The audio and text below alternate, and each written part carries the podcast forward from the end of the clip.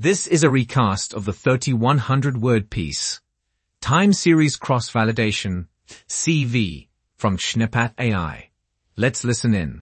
Today we're talking about time series cross-validation, or tsCV, which is a statistical method used to evaluate the predictive performance of time series models. Unlike standard cross-validation techniques, CV takes into account the temporal order of observations. This is crucial for time series data where future values are potentially correlated with past values. One of the main benefits of tsCV is that it helps in model validation. It assesses the performance of a time series model in a realistic scenario where future data points are unknown during the model training phase. Another benefit is that CV helps prevent overfitting.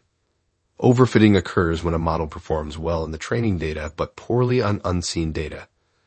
By using multiple training and test sets, CV ensures that the model doesn't overfit to a specific subset of the data. tsCV also aids in selecting models that perform well across different time periods, enhancing the robustness of forecasts. This is especially important in industries like finance, meteorology, and retail. The article is structured to provide an in-depth understanding of CV. It starts with the foundations of time series analysis, covering key concepts and traditional forecasting models. It then delves into the concept, challenges, and methods of tsCV. Different approaches to CV are explored, including walk-forward validation, rolling window validation, and expanding window validation. The article also discusses advanced techniques in CV, such as preprocessing, dealing with seasonality and trends, and model selection. It provides practical tips for implementing CV in popular programming languages like R and Python. The importance of tsCV in various industries is highlighted through case studies and applications. For example, in finance, tsCV plays a crucial role in modeling and forecasting stock prices and market indices. In meteorology, CV helps in assessing the predictive accuracy of weather models over different seasons and years, contributing to more reliable and precise weather forecasts.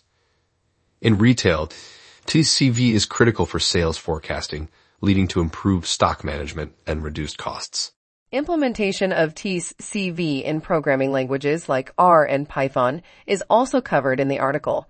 It provides guidance on using specific packages and libraries for time series analysis and cross-validation. The future trends and developments in tsCV are also discussed. The integration of machine learning techniques, real-time CV applications, and potential areas for research and development are identified. Finally, the article concludes by summarizing the key points and offering recommendations for practitioners. It emphasizes the significance of continuously updating knowledge about tsCV, experimenting with different methods and models, and focusing on data quality. That's it for today.